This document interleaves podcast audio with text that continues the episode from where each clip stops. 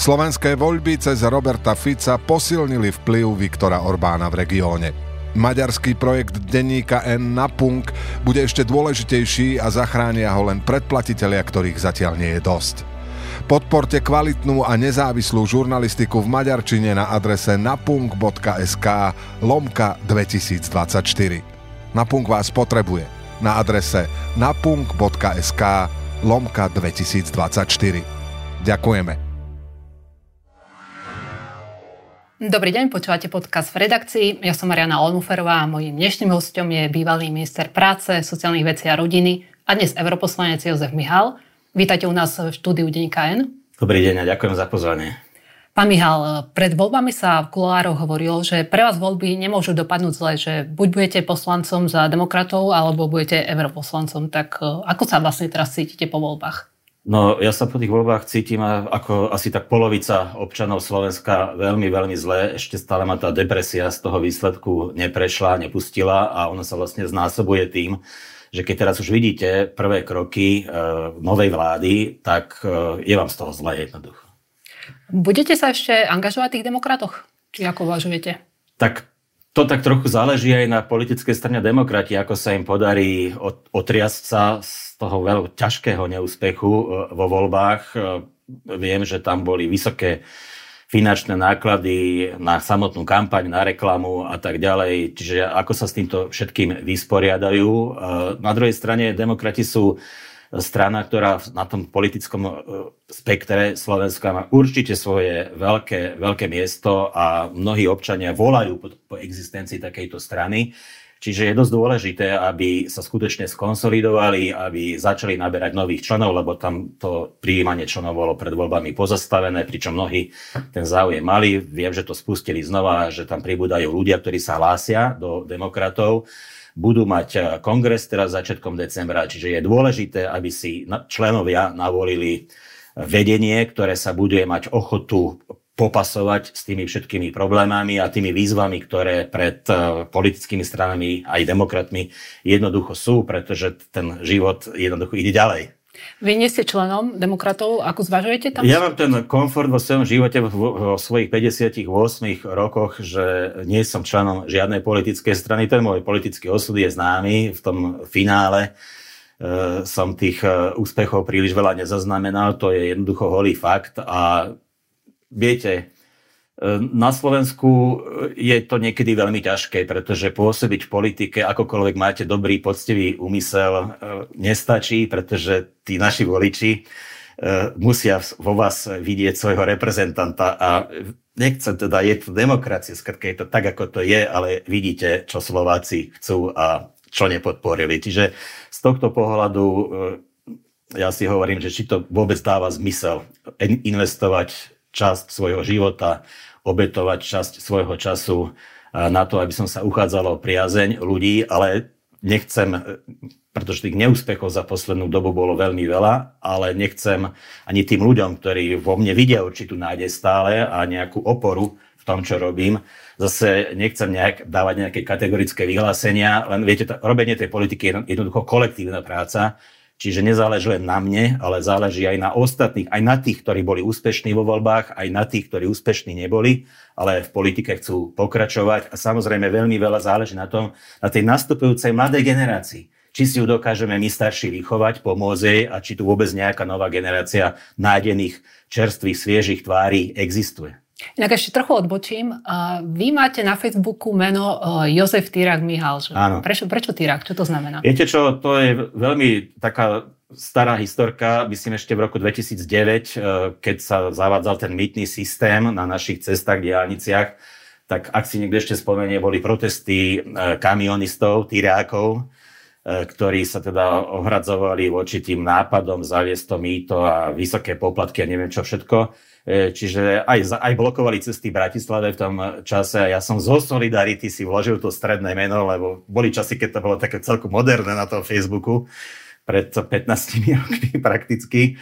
No a potom som si tu tam už jednoducho, čas plynul ďalej a som si tu tam jednoducho nechal, už som si aj ja, aj všetci tí moji priatelia Facebookovi sme si na to zvykli. Čiže zo Solidarity, zo Solidarity s, s kamionistami, čo bola teda historka ešte z roku 2009, ak si to dobre pamätám. Teraz ale budete 5 alebo 6 mesiacov v Európskom parlamente. Áno. Budete tam mať nejakú špeciálnu agendu, alebo máte tam? V Európskom parlamente sú rôznorodé agendy a ja ako človek, ktorý viac menej vo svojom živote sa zaoberá e, sociálnym právom, sociálnou legislatívou, pracovným právom, daňovým právom, tak ja to svoje miesto v Európskom parlamente vidím vo výbore pre zamestnanosť. Tá skratka, keby si to niekto chcel pozrieť, je EMPL toho, toho výboru. Tie agendy e, v porovnaní napríklad s inými agendami e, možno nie sú až také rozsiahle, pretože z pohľadu toho kompetencií Európsky parlament alebo tie európske inštitúcie nemajú až také kompetencie v týchto sociálnych veciach. To sú kompetencie národných štátov, dôchodkový systém alebo systém podpory rodiny. To Európa nerieši, to si rieši každý štát sám. Ale napríklad pracovná legislatíva to už je vecou Európskej únie, rôzne smernice, ktoré sa potom prenášajú na Slovensko a kto to trošku pozná, tak vie, že v zákonníku práce máme, množstvo paragrafov, ktoré máme tak preto, lebo nám to vlastne nariaduje Európska únia vo forme svojich smerníc, alebo tí, čo často cestujú po Európe, vedia, že je tu nejaké nariadenie o koordinácii systémov sociálneho zdravotného zabezpečenia a to zase je agendou toho výboru pre zamestnanosť sociálne veci, ktorého som sa stal súčasťou. To bolo pre mňa úplne kľúčové. Ak mám byť v Európskom parlamente, tak musím a chcem robiť takú prácu, ktorá bude prvom rade užitočná a ktorá bude v súlade s mojimi kompetenciami. A to je práve teda ten výbor pre zamestnanosť. Som veľmi rád, že som sa stal jeho riadnym členom a že sa ešte môžem, aj keď je to len na pár mesiacov, aktívne od prvého dňa pustiť do práce, čo aj teda robím. Alebo sa teda to snažím takto na úvod, aby som nemal príliš silné reči. Je tam možno aj nejaká špeciálna smernica, nejaká úprava, ktorá vás zaujíma a chcete vlastne to riešiť, hlasovať za to? Ten proces príjmania európskej legislatívy je úplne iný, ako keď si uvedomíme, ako to funguje v slovenskom parlamente. A aj pre mňa je to také na prvé, to priame stretnutie s tou realitou, až také šokujúce, ale v pozitívnom slova zmysle, pretože tá európska legislatíva sa príjma naozaj po veľmi dôkladnej, poctivej diskusii a príprave. To nie sú veci, ktoré vzniknú za týždeň, za dva alebo za pol roka. To je skutočne niekoľkoročný proces. A súčasťou toho, čo teraz hovorím, je príprava novej európskej smernice, ktorá bude riešiť situáciu tzv. pracovných platformiem. Ľudovo povedané, to sú tí taxikári v, Uber, v Uberi. Čiže ich postavenie, ak to poznáte, a veľa ľudí sa samozrejme vozí týmito taxikmi, tak to vlastne poznáte z, vlastnej, z vlastného života, tak to sú vlastne fakticky dnes živnostníci, ktorí na živnosť pracujú pre ten Uber, ale reálne, reálne by to mali byť zamestnanci tej spoločnosti, pretože fakticky v zmysle aj tej našej legislatívy, fakticky je to závislá práca do značnej miery. Ale nie je to legislatívne vyriešené a je to problém nielen Slovenska, je to problém celej Európy. Vyriešiť ich postavenie tak, aby tá ich pozícia, ktorá je niekde na pol ceste medzi klasickým postavením zamestnanca a postavením samostatne zárobkovo činnej osoby, aby sa vyriešila tak, aby boli jednak oni viac chránení v tom pozitívnom slova zmysle, ale na druhej strane, aby tam bola tá zdravá miera voľnosti v ich práci, lebo to z časti je aj také zvláštne podnikanie. Čiže to je legislatíva, ktorá sa pripravuje, ktorú bude prijímať až ten ďalší parlament a až v tom ďalšom období, ale tá príprava už prebieha. A ja som to včera zažil, ja som to včera zažil v jednej diskusii, že ako sa teda k tomu pristupuje. A viete čo, ako chcem byť eh, súčasťou tej debaty, pretože si myslím, že mám tomu čo povedať. Eh, agenda, ktorú priamo dostanem na starosti ešte na ten zvyšný čas, je agenda týkajúca sa Európskej agentúry práce. Jedna z niekoľkých desiatok inštitúcií európskeho významu je agentúra, eh, Európska agentúra práce, ktorá má, sídlo. ktorá má sídlo v Bratislave, ako jediná inštitúcia, ktorú máme na Slovensku.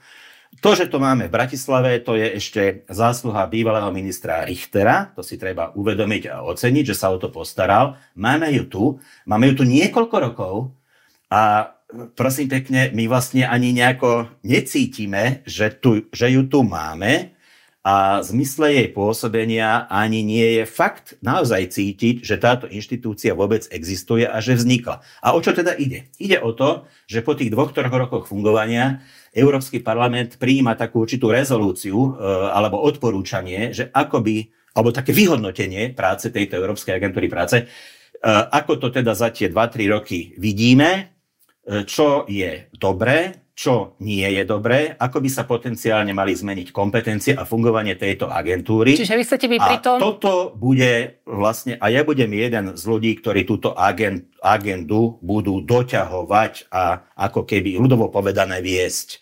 A veľmi rád to budem robiť, pretože zase sú to veci, ktoré sa ma priamo týkajú z hľadiska mojej odbornosti. A je to zároveň inštitúcia, ktorá je tu v Bratislave, čiže, čiže nám by malo záležať na tom, aby sme ukázali, že ako Slovensko, ako Slováci máme záujem, aby to fungovalo dobre a pokiaľ sa dá, tak tomu aj pomôžeme. Čiže chcete, aby sa napríklad viac zviditeľne, Aby sa viac zviditeľňovala, aby sme ju cítili a aby pomáhala ľuďom a firmám, pretože jej úlohou je pomáhať. Dobre, toto je vaša agenda, ktorú si teraz predstavili, ale e, ako ešte uvažujete? E, budete 5-6 mesiacov europoslancom. E, čo je takým vašim cieľom? Chcete získať kontakty? Chcete potom opäť kandidovať do Európarlamentu? Ako uvažujete o tom? No, ja to mám trošku zložitejšie, pretože už mám svoj vek, ale to by nevadilo. V tom Európarlamente sú 70 ako úplne, úplne v poriadku. Je tam teda skutočne veľa politikov, ktorí sú tam na takom politickom dôchodku, to sedí, ale e, je tam zároveň aj veľká väčšina ľudí, možno veľká väčšina ľudí, ktorí sú dynamickí, ktorí chcú pracovať, ktorí chcú aby ten Európsky parlament prinášal čo najlepšie riešenia. Doslova tam prebiehajú súťaže s prepačením ako my starší si pamätáme to, to tie, tie éry pionierských táborov a zväzákov, že sa tí poslanci normálne nejakým spôsobom bodujú, kto je ako aktívny a trošku mi to príde až také prehnané, ale trošku zachádzam možno bokom, kde by som nemal. Jednoducho, ja mám svoju prácu na Slovensku, nie som v Európskom parlamente, preto lebo je tam skvelý plat. Nechcem sa chváliť, koľko zarobím vo, svojej, vo svojej profesii, ale je to veľmi slušný príjem, čiže nie som kvôli nejakým poslaneckým výhodám europoslancom a je problém ten, že tá moja agenda, moja profesia beží a bežať bude. Mám tisíce klientov, ktorí by boli sklamaní, keby som im oznámil, že viete čo, ja ten svoj podnik zatváram a ja sa už o vás starať nebudem a nebudem vám poskytovať poradenstvo a pomoc. Čiže to by bolo veľká škoda. Čiže túto svoju prax si určite chcem udržať a nájsť nejaký spôsob, ako to sklobiť. A tých pár mesiacov mi vlastne ukáže, či sa to reálne dá. No a druhý rozmer je rozmer rodina. Viete, tá pôjde s vami do Bruselu? Či... Eh, na tých 5 mesiacov ja moju rodinu do Bruselu ťahať nebudem. To nemá zmysel. Škola, bývanie a tak ďalej. To nemá zmysel. Lenže to je dochádzanie Bratislava, Brusel, Bratislava, Štrásburg na týždennej báze. A niekto by si povedal, že tak to je skvelé byť stále v lietadle na letiskách, to je také, to je také úžasná vec, cestovanie, romantické a tak ďalej, že to nechodíte na dovolenku. Keď idete, idete raz, dvakrát do roka, lietadlom niekde do dovolenkovej destinácie, tak sa na to tešíte, ale toto e, môže byť celkom zaťažujúce a uvidíme, ako to zvládneme, ako to vyhodnotíme v rodine. Takže dneska ne, ne, nehovorím, nehovorím nejaký jednoznačný plán alebo záver, čo bude. Ide samozrejme o to, ako sa mi bude javiť tá samotná práca, ktorú som tu pred chvíľkou komentoval, či to bude dávať zmysel, takže to si vyhodnotí neskôr. A rozhodnete sa, či budete opäť kandidovať do No a druhá vec je, že to nie je jednoduché. Pozrite sa, ako, veď, e, povedzme si, to, čo som hovoril v úvode, ja som dostal dvakrát po sebe dosť veľkú facku. Vo voľbách som bol neúspešný v roku 2020, v roku 2023 dáte do toho množstvo energie a nakoniec sa dozviete, že ste dostali 3%, takže e, ísť do volieb to si vyžaduje určitú vieru, že to má zmysel a že tí voliči vás podporia. Tak aj to uvidím, aké budú ohlasy, aká bude spätná väzba na moju prácu. Ja ľuďom v každom prípade slúbujem to, že chcem veľmi aktívne komentovať dianie z Európarlamentu tak, aby ľudia, ktorí majú aspoň trošku záujem, aby cez mňa videli, čo ten Európarlament skutočne reálne robí a prečo to robí, ako to robí, aký je ten proces, aký je ten cieľ, ako sa k tomu prístupuje a napríklad, aké je dôležité to, aj to zaradenie do tej frakcie, e, v ktorej poslanec pôsobí, prečo to má zmysel a to, že e, tá Európa je skutočne Európa. A že záleží napríklad aj na tom hlase Slovenska, to som za tých za, tých, za, ten, za ten doslova pár dní na vlastnej koži pocítil, že tí ľudia, tí Francúzi, tí Nemci sa o vás, o toho akože malého Slováka zaujímajú. Oni vám chcú dať ten priestor, oni vás potrebujú. Oni chcú s vami spolupracovať a očakávajú, že aj ja, alebo my chceme spolupracovať s nimi. Je to veľmi zaujímavé. Veľké veci sa dejú aj tu na Slovensku v oblasti dôchodkov. Ficová vláda vlastne už začala predstavovať nejaké zmeny. A vy ste vnímaní ako jeden z odborníkov, ktorí sa k tomu zvyknú vyjadrovať, tak neutekáte možno trochu z boja? Alebo budete sa aj ďalej k tomu verejne hlasito vyjadrovať? Tak e, po nástupe vlády, ktorá teda ešte nie je oficiálne potvrdená parlamentom, ešte sa čaká na programe vyhlásenia a vyjadrenie dôvery v parlamente samozrejme, ale tak to už berme, že to je len formalita. Po vymenovaní vlády e, najskôr bol takým prvým hrdinom e, Matúš Šutaj Ešto, ktorý začal robiť tie branné cvičenia na ministerstve vnútra v policajnom zbore. Nebudem to komentovať. A krátkom slede za ním nastúpil minister práce Erik Tomáš e, s tým, že ako oni šikovne idú vyriešiť 13. dôchodky. No pozrite sa, e, nechcem sa teda chváliť, ale kde, kde, odkiaľ ste aj vy ako novinári čerpali, čerpali e, inšpiráciu pre komentáre no, z môjho Facebooku, kde som teda vyčíslil a ukázal, e, otvoril ľuďom oči, že čo vlastne znamená ten návrh Erika Tomáša, že rodičovské dôchodky už nebudú financované e, cez odvodový systém, ale že budú financované cez tú asignáciu dáne, tie 2% z daní. Nový, nový pretože nikto si to vlastne ako si nevedel predstaviť, čo to bude finančne znamenať, pretože asi to bol problém pre niekoho vypočítať, aký je jeden a druhý výpočet a urobiť z toho porovnanie. To porovnanie som urobil ja a všetky médiá to prebrali a prebrali to aj e, politické, politické strany a predstavitelia, ktorí sú v parlamente v opozícii a používajú teda tieto moje argumenty, ale to je absolútne v poriadku, na to tu som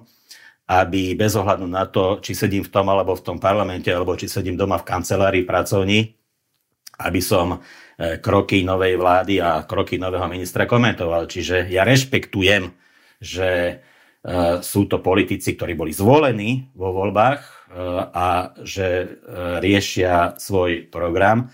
Ale pokiaľ ten program a pokiaľ tie kroky sú, budú také, ako v prvých dňoch predvádza Erik Tomáš, tak skladka nemôžem to nekomentovať. Samozrejme, že to komentovať budem. To porovnanie robila aj moja kolegyňa Zuzka Kolárová, ale chcem sa spýtať, e, vlastne nový minister práce Erik Tomáš, on v podstate navrhol zrušiť rodičovský bonus. Áno, a fakticky ho ide zrušiť. Áno, a zvýšiť 13. dôchodok na úroveň primerného dôchodku.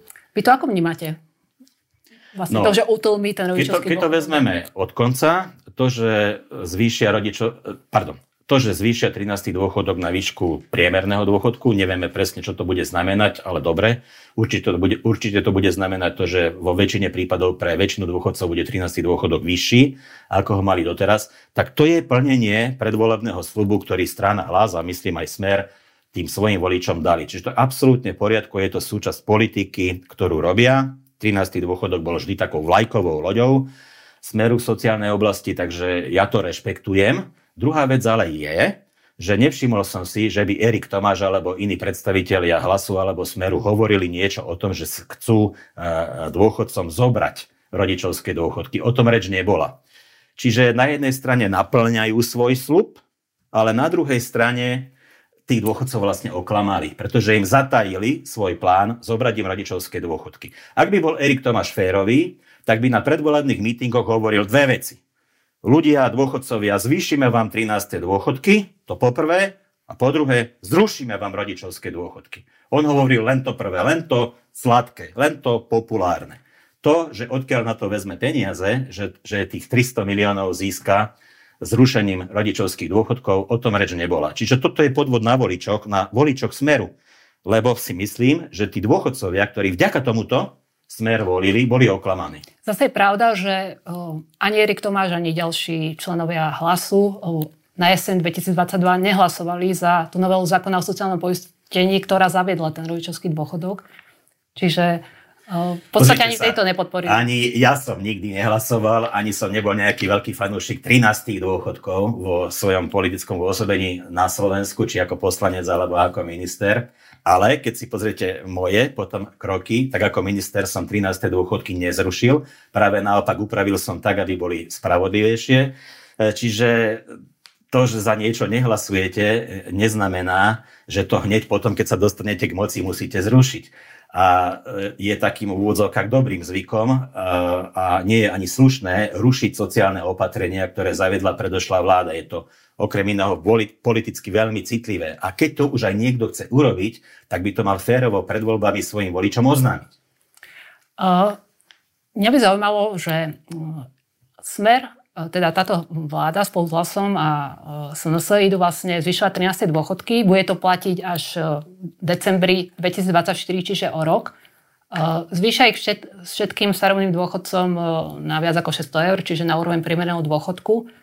A vlastne aj dôchodcovia, ktorí majú dôchodok na 1500 eur, dostanú takúto sumu, ale napríklad invalidní dôchodcovia dostanú najviac 300 eur.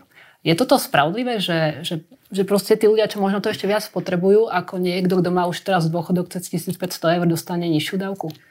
Tak poprvé my ešte nemôžeme vedieť, ako to presne bude, pretože to všetko to je návrh. Rovine, to je v rovine zá, zámer. Tak to vlastne Ej, tam, ešte, tam ešte nebeží ani pripomienkové konanie. To je len uh, verbálne deklarovaný návrh, ktorý už teda má nejaké kontúry.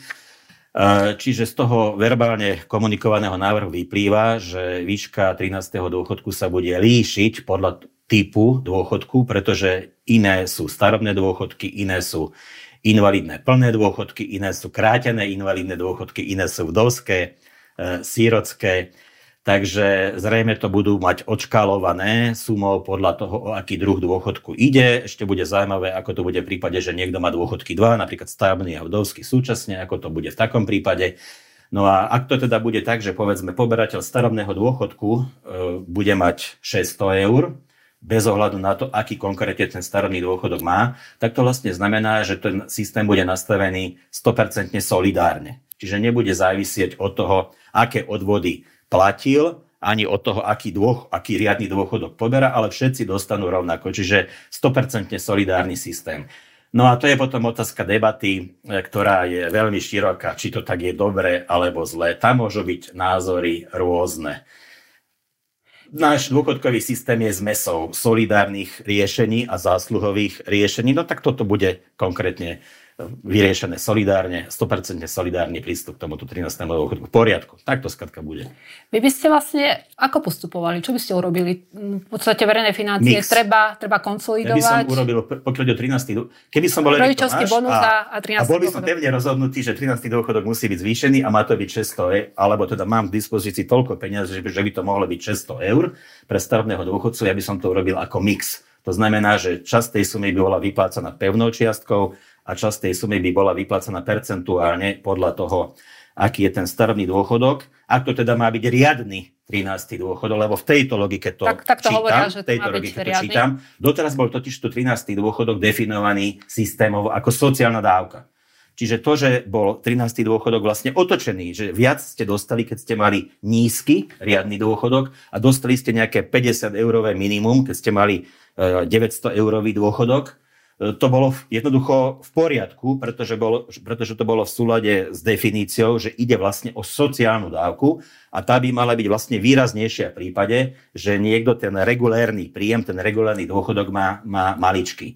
No toto je jednoducho obrad aj v tej filozofii, čiže tam treba skúmať a debatovať aj o tej filozofii, ale opakujem, to je právo tej vládnúcej strany. Oni si to takto zadefinovali a takto jednoducho robia. To ja rešpektujem. No Erik Tomáš vlastne navrhol, aby časť zdrojov eh, na financovanie 13. dôchodku išla vlastne z rodičovského dôchodku a to v podstate navrhuje, aby rodičovský dôchodok sa neplatil z odvodov, ale z dane z príjmov fyzických osôb. Áno. Uh, vy ste to tiež takto urobili? No, ja by som 13. úprimne povedané, Rojčovský dôchodok. ja by som 13. dôchodok zrušil takisto, ja som to aj v programe hovoril. A viete, ten tri, cieľom 13. dôchodku je zvýhodniť ženy, ktoré vychovali deti. Jednak oceniť to, že vychovali deti. Hovoríte o rodičovskom dôchodku. Hovorím o rodičovskom ano. dôchodku. lebo treba si to, ak, ak máme čas, tak treba si to po, naozaj poriadne povedať. 13. dôchodky cieľ je zvýhodniť ženy, ktoré vychovali deti, a to preto, lebo vychovali deti, oceniť to. A po druhé preto, lebo za tú výchovu detí im štát v tom regulérnom výpočte starobného dôchodku priznáva malé, nízke nároky a tieto ženy potom majú nízky ten riadny dôchodok. Je to aj tá vec, že vychovať dieťa nie len porodiť ho a vyplať ho tie prvé mesiace po narodení, vychovať dieťa je aj to, že ste na očr a podobne, že nemáte tri úvesky, ako má manžel, ale máte možno jeden polovičný, máte nižší príjem, lebo sa staráte o domácnosť, o deti a tak ďalej. Čiže to mal byť 13. dôchodok, doplniť to. Rodičovský to, sa, to mal byť, prepačte, to mal byť rodičovský dôchodok, vylepšiť pozíciu žien, ktoré vychovali deti a to sa dá urobiť nie cez rodičovský dôchodok, lebo ten akože z odvodov detí a čo keď to dieťa pracuje v zahraničí a čo keď to dieťa je invalidné a čo keď to dieťa má nejaký problém, je nezamestnané a tak ďalej. Ten systém, ktorý zavedol Krajňák je e, motivačne správny, ale realizačne úplne uletený. Čiže ten rodičovský dôchodok treba nahradiť tým, že sa riadny dôchodok, riadny starobný dôchodok takýchto žien navýši retroaktívne, spätne do budúcnosti tým ženám, ktoré ešte len na dôchodok pôjdu a spätne tým ženám, ktoré už majú, aj neviem, 70 rokov a tri deti vychovali. To všetko sa dá urobiť, dalo by sa to, bolo by to absolútne spravodlivé. To by bol môj plán. A 13. dôchodok, 13. dôchodok, áno, je to už e, zavedené, je to súčasťou nášho sociálneho systému, nerušil by som ho, ale v zásade by som ho ponechal v súčasnej podobe, tak ako ju poznáme, tá je podľa mňa dostatočne štedrá a je to určité prilepšenie dôchodcom a štát môže form, vo forme takejto dávky vlastne regulovať, regulovať to, aká je momentálne situácia, napríklad čo sa týka rastu cien, inflácie, rastu miest, ak, ako sme na tom, čo sa týka štátneho rozpočtu a podobne. E, čiže netlačil by som to do polohy, že to je regulérny 13 ako keď 13. plat, 13. dôchodok. Dostávajú rodičia 13. rodičovský príspevok alebo 13. daňový bonus na deti? No nedostávajú. Dokonca my nemáme ani pri zamestnávaní ľudí tradíciu 13. 14. platov. O niečo sa to pokúšal Andrej Danko, ale to neboli reálne 13. platy. Choďte do Rakúska, tam 13. plat existuje, 14. plat. Ale my takéto niečo jednoducho nemáme a nemyslím si, že dôchodcovia by mali byť nejaká špeciálna skupina ľudí, ktorá dostanú nejaký špeciálny 13. dôchodok. V dôchodkovom systéme je kopa iných problémov, ktoré treba riešiť.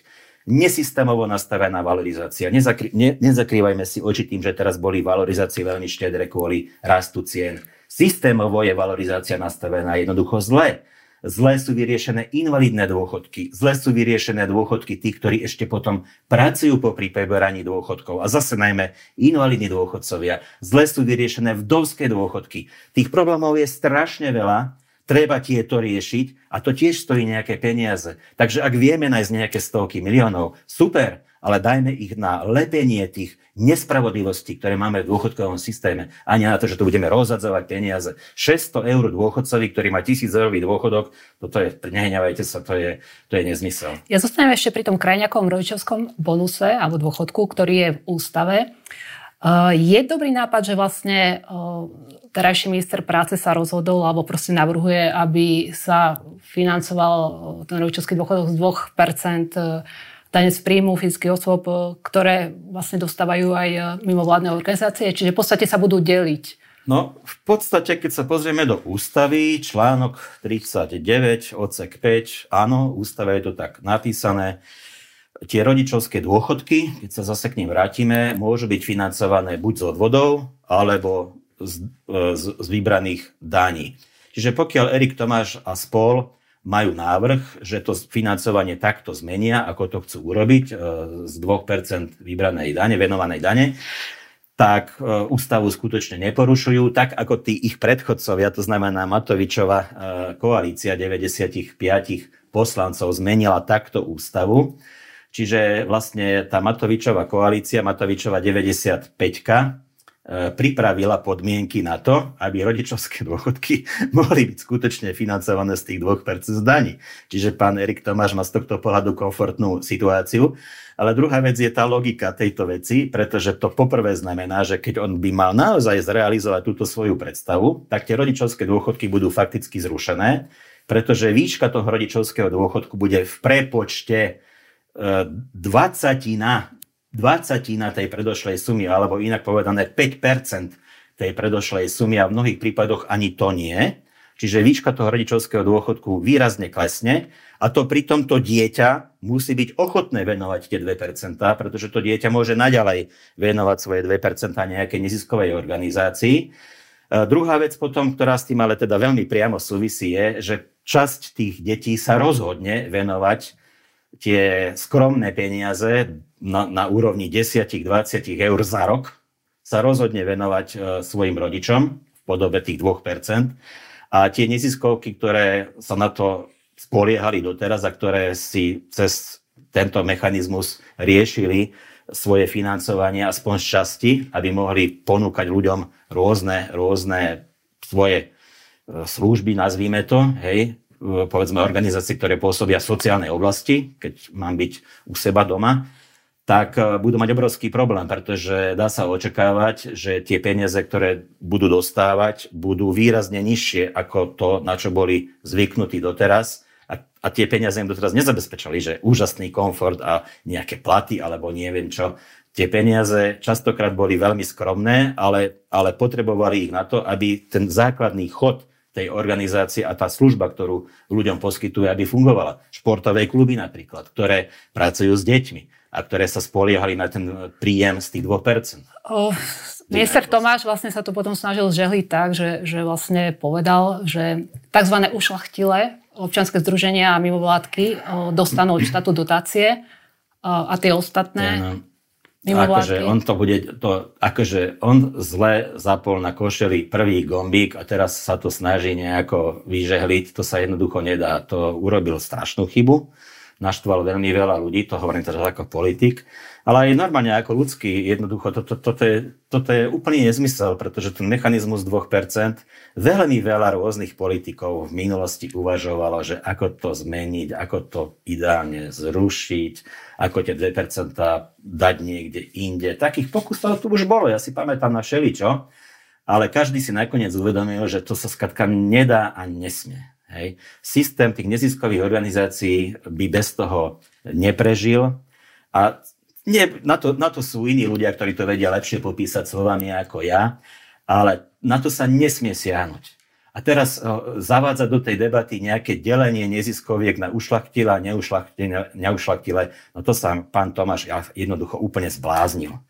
Čo môže urobiť je priznať sa, priznať si, že prepačte, toto som fakt urobil chybu a stiahnuť to. Vždy sa z toho dá vycúvať. Zabudne sa na to. O mesiac sa na to zabudne. Vy možno aj o rok ešte napíšete, pripovedete ľuďom, že čo sa tu dialo ale zabudne sa na to a Erik Tomáš ešte nakoniec môže byť veľký hrdina, keď zavedie 13. dôchodok tej výške, ako chce, bez toho, že by rušil nejaké asignácie daní a rušil nejaké rodičovské dôchodky. Ešte stále to môže urobiť, ešte stále z toho môže vycúvať. Len potom je tu rozpočet. Ja mám signály, ja mám signály, ešte toto dopoviem, ja mám signály, že aby sa tá situácia vo sfére tých neziskových organizácií, ktoré sa boja o svoju existenciu, a financovanie, e, sú to signály, že vlastne oni to potom možno urobia tak, že tie 2%, ktoré môžete teraz venovať z dane, sa zvýšia, že 2% alebo 1,5% môžete venovať neziskovke a povedzme 1,5% budete vedieť venovať svojmu rodičovi, že sa to nejakým spôsobom vlastne navýši.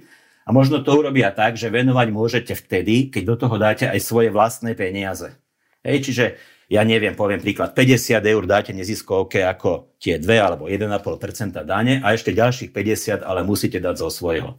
Možno tá diskusia bude vedená týmto smerom, a, a, a, ale tak, aby teda tie neziskové organizácie prestali, prestali byť nespokojné, pretože to je obrovská sila, ktorú pán Tomáš neodhadol, že čo ho čaká, keď, keď takýto návrh predloží, čiže z tohto on bude chcieť vycúvať. V konečnom dôsledku ale tie rodičovské dôchodky budú fakticky zrušené, respektíve minimalizované tak, že fakticky zaniknú. Hej, fakticky zaniknú. Keby vlastne uh, vláda vyplácala aj rodičovské... Čiže na tomto sa ušetrí z pohľadu rozpočtu. Áno. Na tomto sa ušetrí. Inak by potom museli hľadať peniaze inde. Určite budú musieť ešte hľadať peniaze inde, pretože na to, aby vyplatili 13. dôchodky v tom rozsahu, aký slúbili, budú potrebovať v každom prípade viac peniazy ako 300 miliónov ročne, ktoré by získali z, z rodičovských dôchodkov, čiže ešte im tam nejaká suma chýbať bude. A neviem, či chcem otvárať ďalšiu debatu, ale ja už som to pred voľbami ako dostatočne nahlas e, kričal, že treba si dávať pozor na to, čo sa bude diať v druhom pilieri. To sa chcem práve spýtať. Vy ste vlastne varovali, že keď e, Robert Fico vyhrá voľby, tak e, opäť bude druhý pilier ohrozený. Áno. Stále si to myslíte? Stále si to myslím. Samozrejme, napriek týmto varovaniam asi som kričal málo, ja neviem. Ľudia navolili smer a hlas do vlády a dali im tým pádom zelenú kartu k tomu, aby druhý pilier, keď chcú, tak úplne zrušili. Úplne ho môžu zrušiť, respektíve ho môžu zminimalizovať. Zase keď sa pozrieme do ústavy, áno, my máme ústave, že tre, druhý pilier, tretí pilier, že to musí byť, ale on, teda on nemusí byť zrušený a môže byť ústava dodržaná, ale, ale tým, že poprvé, hneď teraz niekedy e, Fico s Tomášom vyhlásia, pozrite sa, Druhý pilier je zlý, slabo, slabo vám vynáša, pozrite sa na vaše účty, pozrite sa na to, že tá Matovičová vláda tu niečo spackala, lebo niečo urobili dobre, čo sa týka druhý pilier, ale niečo neurobili dobre. Nebudem konkrétny radšej, aby som to niekomu nedával návod, ako to má urobiť, nech si na to návod nájdu sami. Ale ja sa obávam toho, že môže sa veľmi rýchlo objaviť návrh na otvorenie druhého piliera, a to posledné otvorenie druhého piliera, ktoré takto bolo v roku 2015, ak si dobre pamätám, znamenalo, že odišlo z tých dôchodkových účtov 600 miliónov do sociálnej poisťovne. Čiže lusknutím prsta sociálna poisťovňa dostala 600 miliónov. To majú na 3 roky, to, majú, to by mali na 3 roky navyšovania tých 13 dôchodkov. No prejedia to jednoducho ľudovo povedané, ale záleží im na tom. Čiže stačí im otvoriť druhý pilier a ja si myslím, že žiaľ, veľa našich občanov je tak zblodnutých, že si neuvedomujú, ako to celé vlastne funguje a tie svoje peniaze dajú Ficovi a Tomášovi na tácke. Tu máte, zoberte si, rozdajte ich dôchodcom na 13. dôchodky. Toto sa môže veľmi ľahko stať už o pár dní. Druhá vec je, že môžu napríklad spraviť to, čo spravil Krajniak. Že ten nárast percent e, príspevkov do druhého piliera, ktorý postupne sa majú zvyšovať na 6 percentuálnych bodov. Hej. Viete, bolo to pôvodne 9, potom to spadlo za Fica v roku 2012 na 4 a potom sa to postupne od roku 2016 o 0,5% zvyšovalo. Krajniak to sám zastavil.